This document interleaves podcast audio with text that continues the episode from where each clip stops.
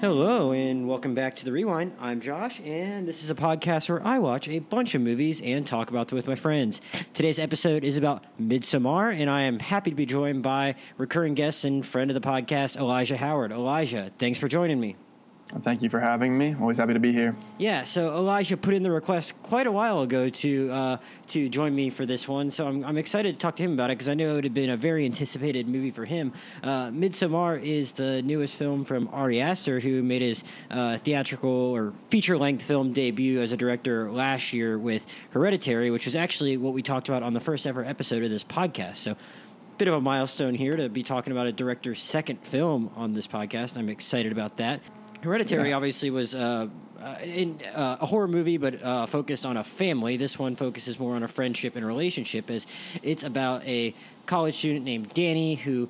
Uh, has gone through some uh, pretty big trauma within her family, and she has a boyfriend named Christian, and their relationship has been on the rocks a little bit. And Christian is a PhD student in anthropology, and he had been talking with his friends about going on this big trip to Sweden. Uh, one of their friends from grad school is a, I guess, a, uh, a, a Swede named, is it Pele or Pel, uh, Elijah? Or I believe it's it- Yeah, you, Pelle. you, you kind of pronounced the L the E at yeah. the end. Yeah. Yeah, so Pelle's from Sweden. He uh, is from a like a, a Sw- Swedish area, um, uh, or he, they're going to go on a trip to his ancestral commune uh, called the the Hårga, and it's in uh, Hälsingland section of Sweden. Uh, they have this big annual celebration every 90 years called the Midsummer Celebration, and Danny is a little caught off guard when her uh, long term boyfriend is planning a massive transatlantic trip without her. He sheepishly invites her along to the dismay of his friends, and they show up to this uh, commune in Sweden, and uh, things get weird, which is probably what everyone was expecting when they uh, were walking into this movie, but it might even be another level of weird. So, Elijah, I think we're going to try and talk about this movie a little bit generally before we kind of jump into spoiler territory, if we can figure out a way to do that, because I think there is a way to do that. But I, I, I first want to ask you, though, I mean, uh, you were obviously pretty excited for this movie, and I'm, I'm guessing that's because you were really intrigued by Hereditary and excited to see what Ari Aster did next. So, uh, just uh, in general, like, I don't know, what, what were you hoping to get out of this movie? Um, I mean, yeah, I'll, I will definitely say that Hereditary was, um, for me, a, a very unique uh, horror film from the last couple of years. And so, you know, to hear that the director was going to keep doing horror um, and uh, to go and to, to see how that, you know, played out, um, I was excited for that. But even, I think more so, my, uh, my personal area of horror that I'm most drawn to is folk horror which I suppose we'll probably hit on a couple times when we talk about this film, um, you know, the more specifics of it. But folk horror is a very minute uh, niche subgenre of horror that that deals with the intersection of uh, modern horror trends with traditional folklore and um, basically uh, that manifests most of the time in being these kind of uh, Anglo-Germanic, Nordic uh, uh, cultural films, uh, you know, about you know far-off village types and uh, you know the the very strange and terrible things that happen uh, in those settings, and um, you know even from hearing the title alone, I mean, it was pretty clear to me that that was going to be, you know, that it was going to play some part in this movie, and so we, we don't get very many of those. I think I, I have a, a running list uh, over the Would entire. so, would The Witch fall into that category? Another A24 movie? uh, yeah, the, I would say The Witch is a pretty solid folk horror film in terms of. I I mean, I think it's an excellent horror film, and it's in, in terms of its relationship to folk horror. It's maybe not the most folk horror-y, quote unquote. Gotcha. But it is. It is definitely. I would say it, it falls into that category. But I mean, in general, we- we've had a resurgence in the last like three years um, of a couple popular folk horror films now, including Midsommar. But in in the maybe you know hundred years of cinema that we've had, there's probably two dozen folk horror films in total the world over. So it's a very very small genre, and to see it get any new films is always exciting for me. Yeah, one of the one of the pleasant surprises for me about Hereditary is someone who just doesn't necessarily love horror horror that relies too much on jump scares. Not even because like I just hate being scared, but more because I just just don't get a lot out of it. Is that like I was like for a movie that's like largely takes place in a house that is uh, like at least to some extent haunted for lack of a better term. Like it didn't rely too much on like just a lot of jumping out from behind walls to scare people. It ratcheted up the horror in different ways. I I, I kind of expected uh, I kind of expected Mids- Midsommar to like uh, be very similar in that vein because it, it, had a different setting, but at the same time. Uh, I, think just one of the things that's overall more impressive about it to me was that like it it did have a pretty it did convey a pretty big feeling of dread throughout uh, a feeling of claustrophobia despite largely taking place outside it was largely in the daytime are any of those kind of things where it's like this uh, mounting tension throughout are those are, are those anything that are those qualities of a movie that i'm these ones that i'm talking about that midsommar had are those things that are traits of folk horror or those more like kind of what are becoming ari aster's trademarks? Mm, that's an interesting question because i mean there are these two films hereditary and midsommar could, are probably the most diametrically opposed first and second film of you know a filmmaker's career that are still within the same genre. Right.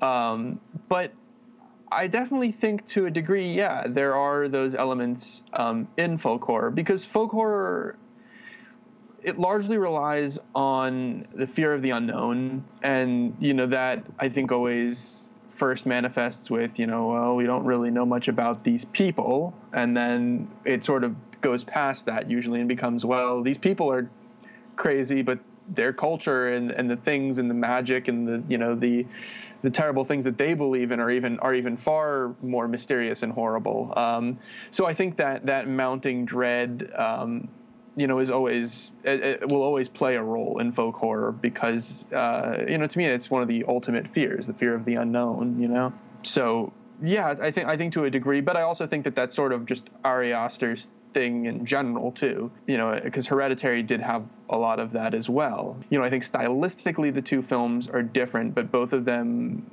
focused on a type of fear of the unknown. Well, what's interesting too about this movie, and we should say that the uh, lead character Danny, she's played by Florence Pugh, and her boyfriend Christian's played by Jack Reynor. Uh, their friends are Josh, played by William Jackson Harper, who you might know from The Good Place. Uh, Pelle is played by a guy named Vilhelm uh, Blomgren, who I don't know if I've seen anything before. And then their other friend Mark is played by Will Poulter, who uh, everyone should know from a lot of things, whether it be the Maze Runner movies, Detroit, We're the Millers, all that good stuff. He's a very versatile actor.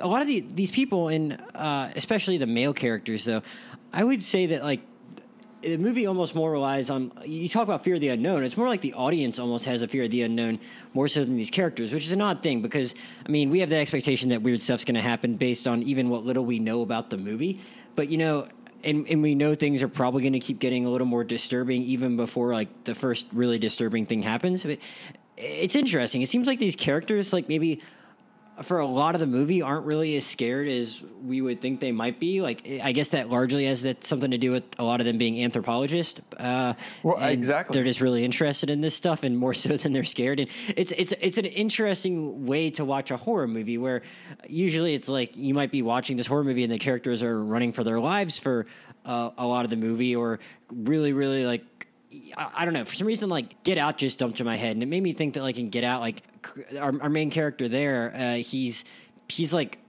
pretty on high alert. Like even more so, it seems like than a lot of the characters are in this movies throughout. Like in, in it's like these guys are like more curious and they are scared for like the majority of the runtime. That that was just like a unique thing about this movie, you know. Yeah, I think a lot of horror movies. Uh, I think an easy way out of writing horror movies is to just make your characters dumb um, and that's the way that you are able to explain, well, why did they go into that shed? Why did they go into that dark corridor? You know, what, what it's, it's a lot easier to, you know, justify character actions when your characters are just stupid, um, when they're not intelligent people. Um, but I thought this movie was fascinating because its characters were largely pretty smart. Um, you're talking about a bunch of, uh, you know, post grad, a bunch of doctoral students, and um, yeah, I think very much their their curiosity plays into their decision making, and also uh, perhaps a sense of, of arrogance. Yeah, and, I was going to say ego. Yeah, yeah. yeah, it goes past stupidity. These characters think that they know better than the situation they're in, and Danny is not. You know, she's not an anthropologist, or at least if she is an anthropologist, it's never brought up in the film. Psychology student, right? right? Uh, you're, you're, you're right. I'm sorry. She's a psychology student, and I think even though we are supposed to as an audience, to a degree, empathize with with Danny uh, through most of her journey.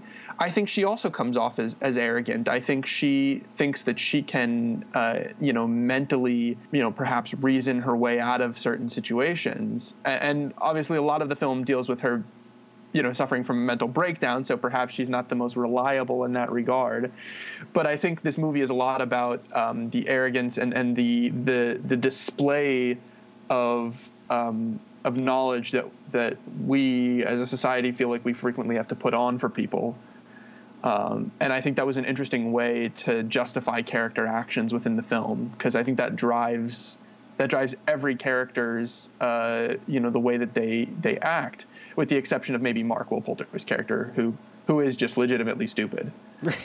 uh, uh, agreed. So I, I mean, I, it seems like we're in agreement on like that just being something that the film did that was like really interesting. But uh, I think one other area we can really talk about a lot without really spoiling the movie is just um, how interesting it really looks visually. Because I mean, that's obviously apparent. It's obviously apparent some of the visual flourishes, even if you just like watch this trailer. But I, I think one thing I just really wasn't aware of going into it, and maybe anyone that knows like more than nothing about Sweden, because that's how much I basically knew about Sweden before this movie, uh, wouldn't be surprised by the fact that it doesn't really get dark there in the summer, and you have uh, infinite more reference points for horror movies than I do because I just have really uh, started delving more into the genre in the last few years. But I mean, is there any precedence for like a horror movie that just takes place like ninety eight percent in the light? Um, well, there sure ain't a lot of them, but I would say uh, one that what that came to mind when I was watching it was this film called The Reflecting Skin, hmm. which is a another you know, it's a supernatural horror. I think it dips into folk horror, and uh, it it's uh, it's very unseen, unfortunately, and, and I'm pretty sure it's. I don't, I don't, believe there's any way to stream it in the U.S., but um, the uh, it's it's got this gorgeous, gorgeous cinematography um, that was inspired a lot by Andrew Wyeth's paintings. Um, in this, these 1950s uh, farm country paintings, um, and so all of the cinematography is this broad daylight, blue sky, cornfields for miles kind of stuff. Um, but it's about a it's about a kid who thinks that his father is being slowly killed by a vampire, huh. um, and so it's uh, it it yeah I would say that that was probably the closest thing that I could think of. Um, but in general, I would say that that is a trait of folk horror is that folk horror does not shy away from using daylight as a um, as a natural environment. How effective? Uh, how effective do you think they were doing it here? I think that you know gets into a larger question of whether or not this movie was effective at all as a horror film, or if it was just effective as a film in general. Huh. Um, I don't think that the daylight was used to make anything particularly scary in and of itself. Uh, I think even if that's not what the mechanism by which you make something scary is, I, I, I would for me, it, I was just kind of taken aback and really like impressed by the fact that like it was still scary in spite of that because I think we often do associate like the dark with fear. Of course, yeah, it was definitely unsettling. Yeah, um, and I think, uh, yeah, I think that that's that's a that's a fair way to describe it know, yeah, and I, I, don't know. It was just something that was it was very unique to like anything I'd ever seen. I was felt very unique and refreshing, and uh, I, I, just like I, I, was just kind of wild by that, and I like just hanging out in that. Um, I don't want to say I liked hanging out because that makes it seem like this movie was like a fun hang, but uh, there are funny parts. But like it was more just that like I was like, wow, this is just like really cool and unique. I'm enjoying looking at this and just hanging out in this real world a lot because it just felt like something unlike anything I'd really seen before in a, in, in a movie of this type. And you know, I think for Hereditary, one of the things that like and I liked Hereditary, but like uh, me and I think like a lot of people were uh, turned off by the last like ten minutes of that movie and it just kind of turned into something that you didn't think you were watching. You know, I was very there for like the. I, am sure like I, I, other people have thrown out the tagline. I, I don't really know who to attribute it to, but like if you're like, let's make ordinary people a horror movie or something like that, and I was like, yeah, I'm here for a movie like that. And then it feels like it gets into the whole thing with like the coven and all that in the last ten minutes. I'm like, eh, I don't even really get it. This seems a little, a, little much for me. It's not what I thought I was getting, and I was like, whatever. And I went into Midsommar though, like I was like, I was just because I knew what Hereditary was. I was like, all right, I'm I'm bracing myself for like the weirdest crap possible, and I'm gonna just totally like dive headfirst in and fully embrace it. So I think just because like this movie does get very weird, and I, we, I want to talk about the drug use a little bit too before we jump into spoilers. But like I I think I was just like, you know, this is like this is. Uh, this is everything I hoped for when I was hoping for like a movie where I'm just gonna watch stuff get really weird, and it felt very unique, and it was cool just to like explore another culture, and in a way that like you know wasn't like uh, in your face like how awful are these people right away. You're really brought into this world in like a really interesting way where like you know these people aren't even really hiding the ball. You know that's what the another fascinating thing about this movie is that like these anthropologists are basically are asking these people like a lot of questions and it's not like they're i mean they might be lying about what their ultimate intentions are towards them as people but like they're not super evasive and you might think that like people a lot of movies like this might just you know um, make the characters that are inevitably the antagonists like really really like sketchy and and not try and converse with our uh, with our point of entry characters that much but i don't know i just kind of felt like hey hey let's introduce you to some weird crap and i'm like okay i'm here for this weird stuff and i'm looking at a very visually interesting movie and i i guess that's just my long way of asking you like you know i mean uh how did what what did you think about these about these people? Because we didn't even I really didn't even ask you about that. What did you think about these villagers? Yeah, I mean, I thought it was um, I thought it was interesting how much even as a kind of you know a collective horror of you know that's sort of faceless. You know, there there's people who stand out, but they are it's largely the community is the villain, not the not an individual person. Um, I did like how humanized they were throughout the film. Their interactions felt very normal. For instance, there's a scene, and I don't believe we're really spoiling anything um, by me speaking about this scene. There's a scene where um, Mark, who is the the comic relief character for you know most of the film, mm-hmm. uh, urinates on an important tree. Yeah. Um, and you know, that kind of action in any film is obviously going to result in characters freaking out, but there was something decidedly uncinematic and normal about the way people responded to it, which is like the one guy like freaks out, but he's not like he's not speaking in some archaic villainous tongue. He's like, dude, this idiot just pissed on our like he literally yeah. says, this idiot just pissed on our tree. Like it's very um, it was very normal and very human, which I thought was um, interesting and when we talk about you know a little bit later maybe about the themes in this film i thought that was a very interesting way of conveying um, the the overall allegory of you know the the Hårga and and their culture as just sort of society in general. And so i thought uh, you know having them be largely normal people um, except for you know the, the part where they paralyze and, and kill a bunch of people that's uh, you know was, uh, was a very interesting decision. Yeah, no, I, th- yeah, I agree. I thought I, I don't know. I just thought it was really cool, and like I still would have maybe enjoyed this movie even if they hadn't been that normal. But it almost uh, it feels like Ari Aster is not really judging them too much uh, at, all, or casting too many aspersions on them, and for much of the movie's runtime. And it's just like, okay, like it's just fun to watch these people like slowly learn like what they've gotten themselves into, and but like at the same time, like being able to like recognize that something weird's going on, but not like be totally isolated from their host. They're able to have regular conversations and ask some questions. There, I, I, I don't know. I, I don't really have any specific example that comes to mind, but I feel like so often in whether they be horror or suspense movies, like someone has asked someone a question, and the person that the question is asked to just like finds a good way to just like not answer that question. And there were so many moments where I was expecting to be something like that, and then it just turned into something else, and it made the world just uh, more fun to explore. And even when some of the crazier stuff happens in the movie, the the reactions still aren't really all that. Uh, they're they're really not all that. Um, uh, what you would expect from someone that might be your normal villain in a movie, and it, it, just made it really refreshing. We've gone a pretty long time without actually talking about the relationship between the two lead characters, but Ari Aster has uh, said before. I think he's said in multiple interviews, more so than a horror movie, almost considers it a breakup movie.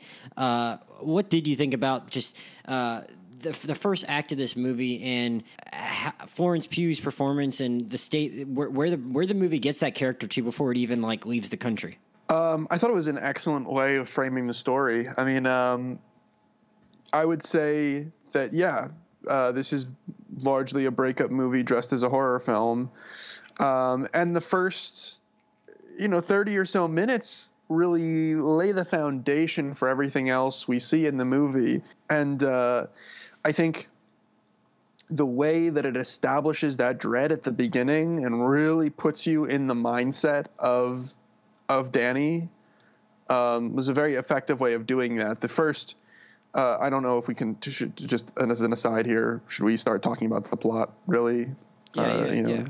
The opening scene uh, sets the stage for the story by showing uh, Danny's sister uh, committing a murder suicide with her parents.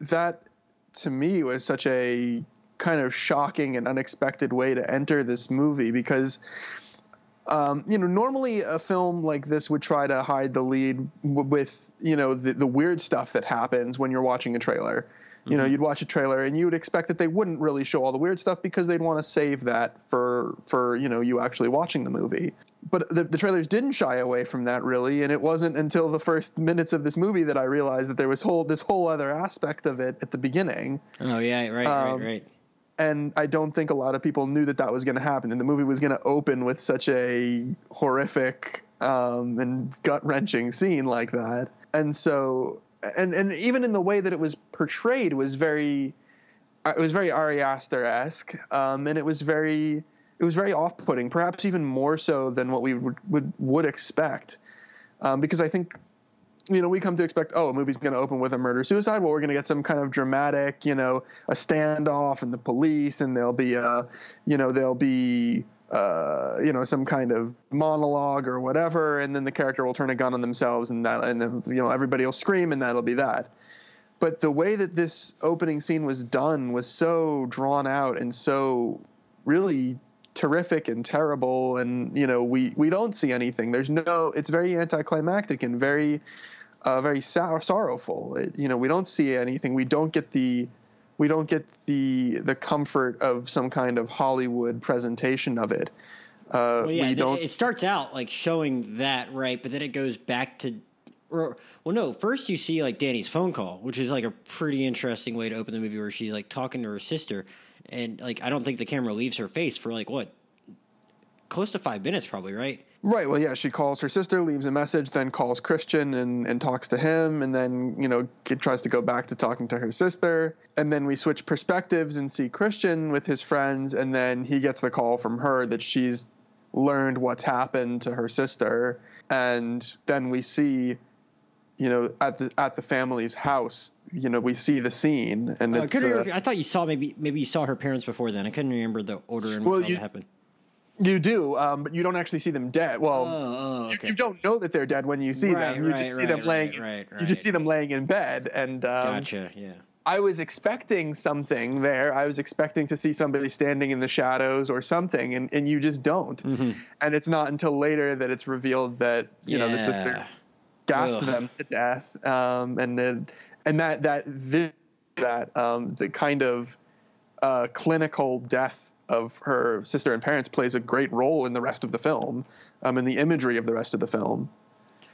Yeah, I mean it's, I mean it, it's it's devastating. There's there's really not any other way to put it. I was like, because uh, like you said, it, it, it, it's unique in the way it hides the ball with this kind of trailer, and then it's like I'm already expecting to like really see some deranged stuff and uh, feel some all, all sorts of ways and had my stomach turned into knots just because I know I'm seeing an Ari Aster movie, and while he hasn't made a lot of movies, you kind of know to expect something like that. And at that point, it's like, man, they're really gonna like punch us in the gut like this before we even get to the weirdest of stuff. It was, it was just like a, it, it was just like a weird. uh I don't know if wake up call is the right term, but I was just like, man, like they're really like going for something pretty extreme here, and I know that's to only get worse. And it was it was just like a weird sensation to have in a movie to like realize like, man, he, he is just going to be relentless with this thing. Yeah, definitely. Um, and uh, I thought just the the ways that that scene can that that entire opening segment continued to play a role throughout the rest of the movie. Um, that's not something that you find very frequently in films. I think a lot of the time we have opening segments and we have opening acts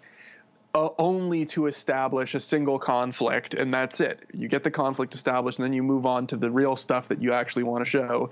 But the, that that opening 15, 20 minutes was so loaded with with you know visual metaphor and with really important character development that you know played way more than just one role throughout the rest of the movie. Yeah, and it also like actually it uh, largely informs uh, the character of Christian, who uh, you know I think we come to learn isn't the nicest guy, is maybe a little self involved, but at the same time like. Uh, he's put in a tough situation, and I, I thought it was really impressive how the movie was somehow able to get some laughs also in those first 20 to 30 minutes when he's talking to his friends, uh, just trying to consult like what he should do about it. But I mean, man, like I, I, I just lost it when he told them that they invited, he invited her on the trip. it, was, it was hilarious. Just that that whole uh, dynamic with the friends trying to talk one friend out of a bad relationship is something that I'm sure just about anyone going to see this movie is familiar with that dynamic. But then to for him to put his friends in that situation was to see them react the way they did was it, it was like very darkly funny. Yeah, and I mean, I think the you know it's excellent excellent acting by all parties involved. Mm-hmm but uh, the comedic timing in the direction is just uh, you know stellar. Just the use of pauses because I, I even noticed in the scene um, where Christian tells his friends you know that, that he's invited his his girlfriend along. The camera stays in one place. There's no cuts in the entire scene. It's like you yeah, know five that, that wide shot from scene. like the, the, back of the living room where you can see exactly. All, yeah. Yeah, and so when you're doing something like that, you can't cut cut around jokes. You have to build that into the scene. And there was literally pauses when the audience was expected to laugh and the audience laughed and then they picked right back up again. And it was it was really incredible that you can work that into your direction. You can say, okay, now at this point, you're going to say something that we believe is going to elicit a laugh from the audience. So I want you to wait before you deliver the next line. And I guess there's also um, a version of that scene where they like probably cut to each of their faces and it probably doesn't work as well. Right, exactly. Um, or, or if it does, it's just not nearly as impressive as, right. you know, uh, doing it in one take, which I thought was really interesting choice. Yeah, and I mean, I, just as far as I, th- I, mean, I think there probably were a, a, few funny moments in Hereditary, but n- nothing like this for, as as far as the the rate of the last elicited. And that's just something that like we we already talked about just how they're interacting a lot about how these people interact with the with all the Swedish people that they do meet at the Hårga. But like I, I don't know, it's just really impressive. Uh, I, well, I, like I said, I I liked the interactions just with how much back and forth and uh, civility there seemed to be on the surface, but at the same time, like there were a lot of moments when they were just perplexed. The Americans were in the in the, the couple English people that they meet up with, where they, they were just like at a loss, and the audience is at a loss too. And and it, it was just really funny when they like didn't know how to react to stuff, and we, some weird stuff would happen. I, I, I think it it is a little bit of the same thing you were talking about, where like everything just kind of freezes for a moment, where the, they maybe they were expecting a laugh, and at least in my theater, like they did get those laughs. It, it, it was really effective. Yeah, yeah, and I mean, I think maybe there's some leading going on that yeah, you know, the the, the and that's what direction is. You're not directing the, the actors of the movie; you're directing the audience. Um, although that's more what an editor does. But I, I, think to a degree, a good director can do that too. A good director can direct the audience. Um, and so I think you just, you know, he, he wrote the Ari Aster wrote the screenplay. He knew where there were going to be parts in it that he thought were that were going to be funny. Um, and so, yeah, that uh, that kind of stupendous silence that occurs in, in a few places is really, uh, you know, it's kind of a, it's a it's a very cool thing to witness. Yeah. Um, Before we jump into like heavy heavy spoilers, I want to ask you, uh, how did you think this movie uh, portrayed drug use, and how effective was that in kind of adding to the experience that these people were having at this commune? It portrayed it accurately to some degree. I, I, don't really know, um, you know, what the what what kind of answer to give there. I'm not but, asking I mean, you would, to comment on how similar any experiences you've had with uh, illicit substances were in this movie, but more like uh, h- how effective do you think they uh, used it to uh, just enhance the plot, enhance the suspense, enhance the horror. Uh, one, one, example I'll give, which has less to do with actually the doing of the drugs, as a, or the the effect of the drugs as opposed to the doing of the drugs, and uh, a situation which I had hoped that like I would we we'd even gotten a few more of before the movie was right before they do their first acid trip when they are like still outside the commune but just kind of on the outskirts of it at the at the beginning. Like I, I kind of love the situation just like as far as like the decision to go on an acid trip in the first place and how they're all kind of trying to like debate how they're going to do this how they're going to coordinate it and this and then the position and how they're going to time it all out but also the position that it puts Danny versus Christian in where we're getting some of like the tension that we were expecting when he invited her on this trip and does she want to do it? Does he want to do it? And it just like the dynamic that that like kind of displayed between all those people like i thought that was like a really cool scene and just uh, something i hadn't really thought about. It's like if you yeah if you are on a trip like i guess you do got to kind of coordinate your drug use in an organized fashion. And i and I, and I got a kick out of that but it also does kind of tell you something about like the relationships between these people at the same time just the decision on how to do your drugs. Yeah, I mean, I I think the the movie portrays drugs in a, in a very interesting way, and the, the first is there it's extremely innocuous. I mean, I think there's only one time within the movie that the drug use is really explicitly called out, um, every other time, it's it's referred to very casually and very. They just say trip. They just say trip, and they don't even really say anything else. You know? Yeah, it's very nonchalant, and, uh, and and in fact, it's so nonchalant to the point where you almost wonder if characters are doing more drugs than we're being than, than the audience is being explicitly told that they're doing. Hmm. We see characters drink things a lot. We see characters, you know, surrounded by smoke in a few different places, but we don't really there's only maybe two or three instances where you know it's very clear that they're doing drugs to the audience. So i i wonder you know how much of that is kind of to play with the audience and toy with the idea. It's like maybe they're just on drugs the whole damn time. Um, you know maybe they've just been dosing these these foreigners um, the, the entire movie. But more to the point i mean i think i think one of the central aspects of this movie is is the kind of the way that the the Hårga reflect uh, normal society back to the people who are there, back to back to these foreigners, back to the outsiders, and I think you know for all these characters, it's implied that drugs are just like a normal thing. It's just yeah. a social lubricant. I mean, to the point where there when we see Christian's apartment and we see uh, the scene where he uh, tells his friends that he's invited uh, Danny to come there's like a bong under the table and I don't remember which character it is, but somebody says like, "Should we like put this away or clean this up?" and Christian's like, "No." uh, you know, it's just kind of like a.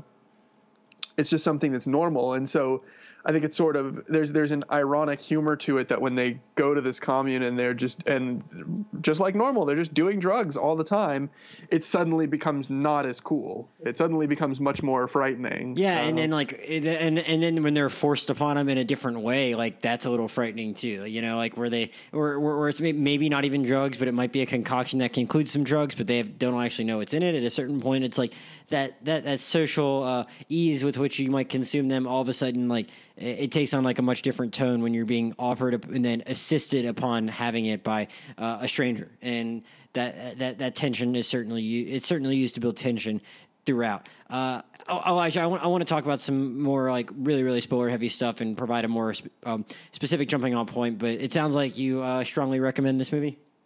Oh yeah, definitely. All right, uh, definitely. I, I, would as well. And you know, I'm not, uh, I'm not traditionally like the biggest horror person, though, as I often talk about when I talk about horror movies on this podcast, I've expanded my horizons a lot. That still doesn't mean I'm something someone that like likes a bunch of jump scares. But if that's not really your thing, also, then like I think you can really get a lot out of this movie, and I also recommend it. But uh, if you don't want to really have some big stuff spoiled for you, you can go away now and then come back when you finish. We'll timestamp the podcast and all that, so you can easily find where this point in the podcast is. But uh, Elijah, I guess the most obvious place to start with, if we're gonna um, do t- uh, more heavy spoilers is uh, what were you thinking when those old people walked off a cliff?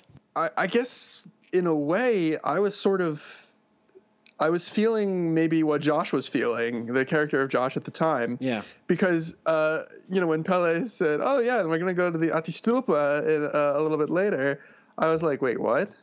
Because you know, being familiar with, uh, you know, Norse Nordic cultures, uh, that's a that's actually a pretty decently well known uh, um, thing that happened. For those of us that aren't Um, polyglots, what does that mean? Uh, it, so, uh, literally translates to um, like a, a, a your your family's cliff um, or or ravine or you know something to that effect. And the the act of Ättestupa is um, or or I guess maybe the the witnessing of an Ättestupa is where you uh, would see elderly people, uh, sometimes sick people, sometimes deformed children, forced to throw themselves off a cliff. Oh, geez. Okay, so yeah, so so, so, I, I, I guess I didn't pick up on that in the movie. Like, I, where I didn't, I, I forgot that Josh was like a little bit un, uh, un, unnerved when he first heard that word. So that's interesting. Well, so yeah, so Pelle says, "Oh, we're gonna go uh, to see an stupa," and and Josh is like, "Wait, like a real one?" And Pelle was like, "Yeah, sort of." and um and and Danny is like, "Well, what does that mean?" And she asks Josh, and I think this is a, a moment where it's like normal people would probably be like, you know, maybe we should discuss this a little bit. Um, but the arrogance of these characters kind of gets in the way, where it's Right. like Josh doesn't believe that it could actually really be a real thing. Whatever, it's good for my thesis. Right. And he's not, you know, he's not at all really bothered by that. And Danny is more upset about that, about the fact that he doesn't want to say something than about actually discovering what it is. Right. So, so yeah, I mean, when, when that was uh, initially brought up, it, it definitely kind of gave me whiplash for a minute where I was like, well, hold on a second. Uh, and I had seen, I had seen in the trailers, there is this, they, they do a very, very brief shot of somebody walking up to, like an older person walking up to a cliff. So I, when they said that, I said, I was starting to put the dots together. I was like, oh, oh, okay, I see what's happening here. but I did not expect it to be the way that it was. And I think it was, you know, visually and, and sensationally one of the craziest and best parts of the movie. Yeah, we already talked about the the reaction to it a little bit, and it's just how they are rather matter of fact, even in how they will go and pick up a hammer to finish the job.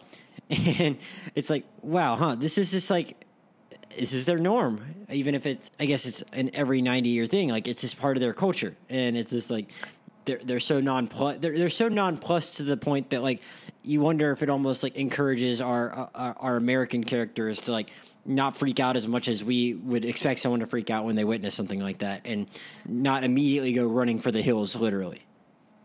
Right, and I mean, it's it was a great way to to show that it's like these people are still normal people to some degree. I think you know when when this happens, the the British characters who were never really explored much as as actual characters, um, but they're they're still present and they still kind of reflect some some you know elements of the audience in in them. They freak out. I mean, they absolutely lose their minds. Um, and the village elder is like angry at them for losing their mind. She's like, "This is our culture. This is our, you know, we, this is this is the way that we Yeah. we connect with nature, and we wouldn't let these old people just rot." You just be uppity Americans. Right. Um, and so I thought that was that was kind of funny in a way because that's not really a conversation that most horror films would have. Most horror films would go full cannibal holocaust and just you know that's just the way the natives do it, and we're just gonna you know be self-righteous and horrified about it. Yeah, and, this is like a uh, routine, uh, like a routine plot development is almost how it's treated, and even Right, if and it is it's- something it- really extreme.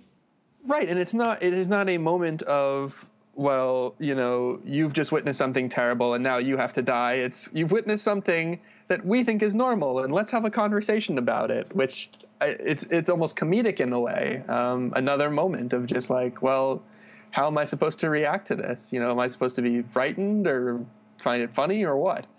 I, and, and I guess what what fascinated me so much about it was, like I said, that the characters just they didn't all well the the the British English characters they they do kind of try and get out of town and doesn't go so well for them. But like the the rest of the characters like they, they're like, all right, like let's regroup, as opposed to like, all right, let's get the hell out. And oh, oh, no, Mark was taking a nap during that thing was the thing, so he actually wasn't there for it. And I guess the whole thing with him uh, peeing on the tree and getting uh, him getting the uh, him getting being the first one to kind of uh, meet, meet his fate happens uh, first, but then uh, they're still more concerned about the thesis almost than anything else after that. It's kind of hilarious. Yeah, um, and I think again, this is this is this this thematic aspect of um, you know reflecting society back on these characters. And it's sort of like they don't want to accept that something is completely wrong and out of control. Something really uh,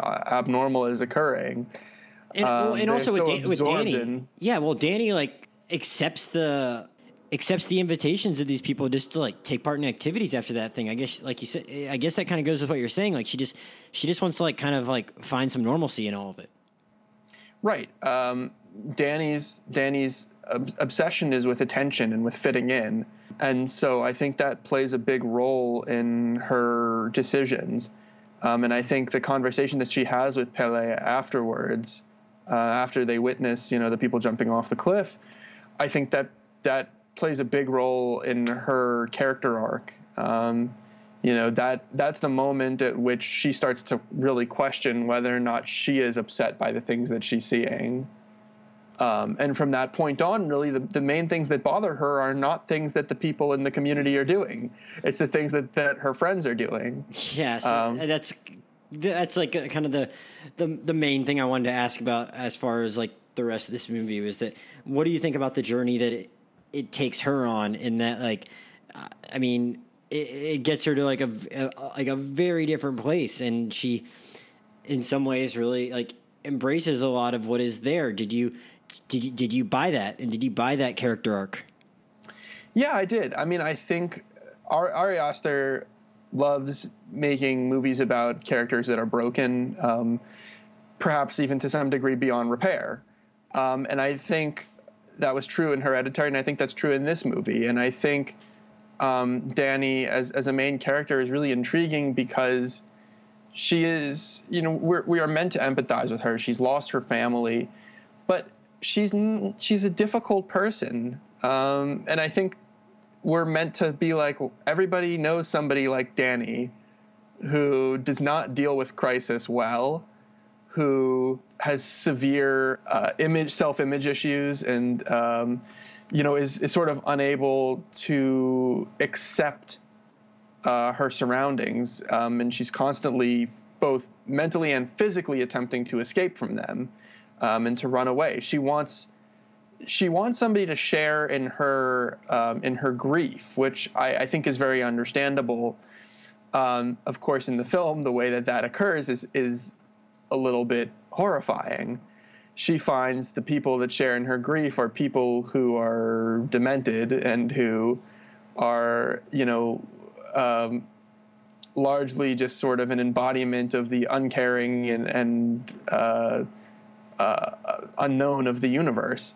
That you know, in her in her greatest moment, when she you know when she needs the most attention and all of these female villagers come to her yeah. aid, all that they're doing is mimicking her. They're just crying the exact same way that she's crying, but, but it's like, enough. but it's like better. It's a better reaction than she's gotten from anyone else in her life in response right. to like all the grief she's gone through. I guess.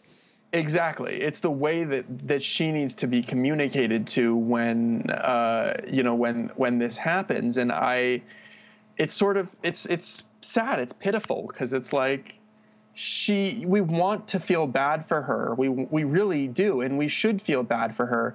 But she has such a, a problem communicating just like every other character does. Mm-hmm. and um, you know we, we we're witnessing her really falling apart. We're not witnessing her being empowered or, or re- achieving a great victory.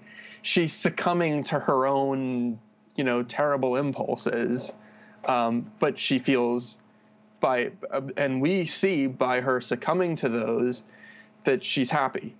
Yeah, I, I, I, I, like the way you put it and thinking about it that way because we, as most people that I have discussed this movie have mentioned, and we should too. I think one of the more uh, disturbing scenes in its own way is earlier in the movie when she is expressing a lot of her a, a lot of her grief and a lot of her sadness and a lot of her anxieties to Christian and I, I mean, he he doesn't react in the best way, and then she ends up apologizing to him. It's like uh, not the best look. Probably uh, pretty accurate depiction though of like what some of the worst uh, male actions in such a scenario could possibly be. And I hadn't even thought about really like necessarily even comparing that scene in particular to some of the stuff we do see as far as her interactions with the villagers later on. And uh, I mean, a lot of that stuff is just done really interestingly. I mean, yeah, that that that sex scene is like very very disturbing, but then uh, I guess that is a very important moment that it leads into. And uh, similarly, I mean, the dance sequence is inc- really impressively choreographed, but at the same time, it's like.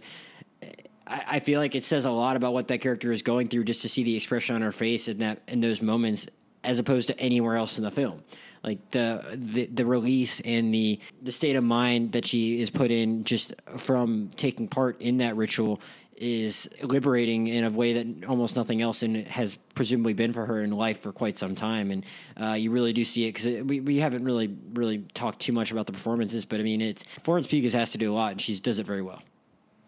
Yeah, I mean her her emotional and her you know her physical portrayal of her emotions is really I mean she's she's able to wear that extremely well. But yeah, I mean I think that's we get even the first glimpse of it when she sees the photos of the former May Queens on the wall. Um, and it's the first time that she seems interested in anything that's going on in you know in in Hälsingland um, in the Hårga. Um, the first time that she she's even remotely interested is when she sees the pictures of the May Queens, and she sees the esteem and the recognition with which they're held, and, and, and the honor it is to be one. And so, even though she is, you know, an unwitting drugged participant in the May Queen contest, in the maypole dance, I think subconsciously it is again a reflection of her desires her desire to be recognized, to be seen as something, you know, as something beautiful and, and something, um, you know, worth admiring and, and worth uh, and worth loving. Yeah, definitely. Uh, did you have any other thoughts though, just on that uh, last I mean, almost hour of the movie as a whole. It felt like I didn't really look at my watch, which is also a compliment to most movies in and of itself. Um, to time that, but like, I mean, that whole sequence from when she, I think basically when she gets involved in the dance to the very end. I mean, it, it feels like it's like one really long, continuous scene to end the movie. Basically, you're cutting to a few different locations as as Jack is kind of like, uh, or Jack Reynor as Christian is uh, ultimately like trying to run from everyone, and then is um, drugged up, and then uh, putting the putting the bear carcass and all that. Like you're you're in a lot of different locations, but it does feel like one long uh, scene, for lack of a better term. Uh, how did you think he basically just pulled off that last act, though? Um, I thought he executed it really well. I think you're you're right in that it carries a very wide spread of uh, both you know locations and, and narrative points and you know places within the narrative that we you know we have to hit all these little points before we can wrap up the story. And it does it without making it seem like a ton of time has passed uh, an unrealistic amount of time. It helps because it's all um, light the whole time. of course. It, it, it does it, he is he is cheating a little bit because it's daylight the entire time. But um and maybe that's maybe maybe that is to its benefit in a way that we uh, you know as the audience are disoriented by it and we have no idea when things are actually happening. Maybe days. Right. It's, it's a cool trick. I guess, yeah, I hadn't even thought about it that way. Yeah. Um, but we, we perceive it as one, um, you know, progressive sequence because of the way that it's edited. Um, and I thought that was, uh, you know, a really impressive way of doing that. I thought it was a great way of utilizing strangeness and, and absurdity and, you know, getting a ton of laughs up and until and including the time at which all the characters are, you know, that uh, that Christian is being burned to death um, as part of the the ceremony. Um, that you, we get laughs even in that scene. I mean, he, you know, for the, the audiences here, uh, Christian is chosen to impregnate a member of the of the cult, um, which he does maybe not of his own volition. He's clearly on drugs, but it's definitely subconsciously something that he has been hoping to do. Um, and Danny witnesses it, and then from that moment on, you know, this, this betrayal becomes a very important part of the last bit of the story. Um, and he is, you know, Christian subsequently tries to escape and then is knocked out and wakes up later on to be basically to, to where Danny then decides that he will be the one that is sacrificed. And the last time that we really see him is when he when he wakes up again and he's in in the uh, you know the temple that's about to be burned down, and he's wearing like a bear co- he's wearing a bear costume that is literally a bear carcass that has been gutted and he has been sewed up inside of and it opens on his face and just kind of pulls back slowly. the camera pulls back to reveal the bear costume, and he's just sort of looking around in this dazed, like drugged out. They've done something to him so he can't speak. Right, and the, the, the audience absolutely went nuts at that scene, and I, really? I don't blame them. It was pretty funny. Like it's pretty funny that um, you know you can you can get a laugh in a moment like that when we know a character is about to die, and he's just like you know he's just drugged out and just kind of like zoned out and looking around. like, it's a very um, it was a very clever way of doing that, and I think uh, again I hate to keep harping on a point, but again I think it's just a reflection of the of society and the world in general that we don't get cinematic deaths. We are not um, you know not frequently in a place where we have uh, a death that's that's either exciting or anything. Yeah, he really, doesn't he doesn't get a heroic death saving Danny from something or anything like right. That. And he and, and by the contrast, he doesn't get a gruesome, you know. Well, I mean, it's pretty gruesome, but he doesn't get a really, you know, a slasher villain death where you know he, he doesn't get anything as gory as like the elders that got jumped off the thing. You know, it's just like right. it's it's in effect off screen almost. Yeah, it's so nonchalant, and I think that's uh, that's a great way to kind of joke about the, the patheticness of life in general that you know you go through life and then you just die. And it hmm. just just sort of happens. Um, and that's uh, that was a really uh, clever way of showing that. Yeah. All right well elijah before we leave is there are there are there any parts of this movie that like i didn't ask you about or anything else you wanted to uh, touch on about it? Because i mean there's certainly a lot to it. Anything else you want to talk about before you left I mean, wow, there's there's still a ton to talk about about this movie, but I mean, I'm not, I'm not trying to kick you out. I just didn't. I, I, have been I've been steering this conversation. If there's anywhere else I need to steer it. No, of course. Um, you know, I think uh, we've talked about the comedy, we've talked about the romance, we've talked about the horror, um, and I've certainly brought up, I think the you know the, the societal commentary. Um, and just and I will say, I, know, I, I, really, I really, I, one of the points you really did made that I really did enjoy though is just like thinking about just like how how differently Danny actually ultimately was treated by those people in the village compared to the people in her life. And I think uh, when I first like got out of the movie, I I had a little trouble seeing it as a relationship movie uh, all the way through because there aren't a ton of scenes really where her and Christian are talking really after the first trip when they get to Sweden, and I was like, huh. Well, I don't know if it's a as big of a commentary on relationships, but I think it's almost like super telling that like that the fact that they don't have a big long talk after the de- after the elders jump off, and he's not really there to like be comforting her all that much necessarily is oh, it says a lot in and of itself, and then to see how the other Swedes come to her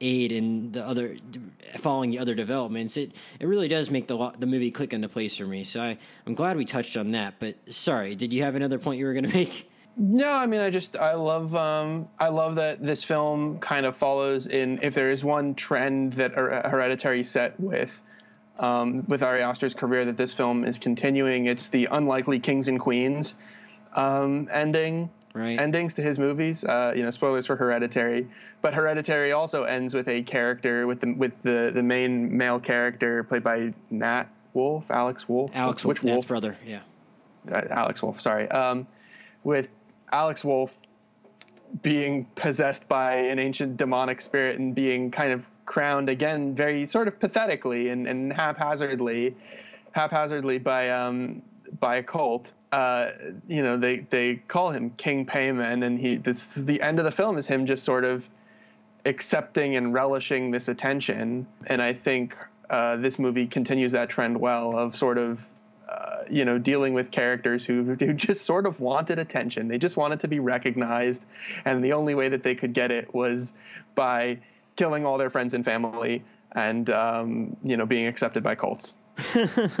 yeah, I mean, I'm, I'm excited to see what Ari Aster does next for sure. And based on a couple interviews I've seen, it might be a, a, slightly different direction that would make it harder to necessarily get to an ending of that nature. But it's it'll be really cool to see how he can like uh, work different deranged things into uh, stories that might you might not think on the surface might uh, require them. And I wouldn't expect anything less. So, um, Elijah, before you sign off, anything you want to plug? Oh gosh, there's there's a lot going on right now. Um, currently on TNT, we've got a new season of Claws, uh, a uh, couple episodes in, as well as uh, our, our, any Florida listeners that we have here uh, might be their kind of show, right? It takes place in Florida, right? Yeah, set in uh, Palmetto, Florida, and uh, follows a group of um, of uh, criminal uh, nail salon uh, workers. okay. uh, it's a crime comedy drama, and it's uh, it's a lot of fun, very visually, uh, you know, engaging and electric. And um, we're about, I think, maybe halfway, maybe uh, three quarter, two quarters of the way, two thirds of the way into um, our season of uh, Animal Kingdom as well. So keep an eye out for those on Sundays, Mondays, and yeah, uh, we have HBO Max coming up in the spring as well, which I'm sure. Right, I'm, we'll I'm, i missed the story on that. So, like, well, how is this going to be different from HBO Go? If I am I still going to be? Am I going to get everything if my parents have an HBO subscription? Can I just still just log in and get it? um, I got to be totally honest. I'm not sure if that's something that they've really uh, elucidated quite yet. Okay. Um, I think HBO Now or HBO Go is still going to remain what it is, but it's a you know as an HBO only platform. Right. You know whether or not those are going to be phased out later on, I'm I'm not 100 percent sure. As far as HBO Max is concerned, uh, you know it, it, retains the HBO name for that family of direct to consumer uh, products, but um, it's largely going to be a, an omni-channel. The idea that you you don't have this one service that you can get multiple um, you know channels and, and types of content on. Gotcha. Um, so I, it might you know include things that you would already have through HBO Now or HBO Go, um, but you have the ability to get more as well. Gotcha. All right. Well, everyone, keep an eye out for that. Elijah being a good company man as usual on behalf of Turner. As far as anything, I'm going to plug the usual Josh Jurnovoi, J O S H J U R N O V O I on Twitter and Letterboxd. Podcast Twitter is the Rewind Movie Pod. And uh, coming up next week on the pod, we'll probably have some episodes on. Our friend Daniel is definitely going to join us for uh, Crawl, but uh, maybe also Stuber or someone else might join us for Stuber. I haven't decided if we're going to cover Stuber.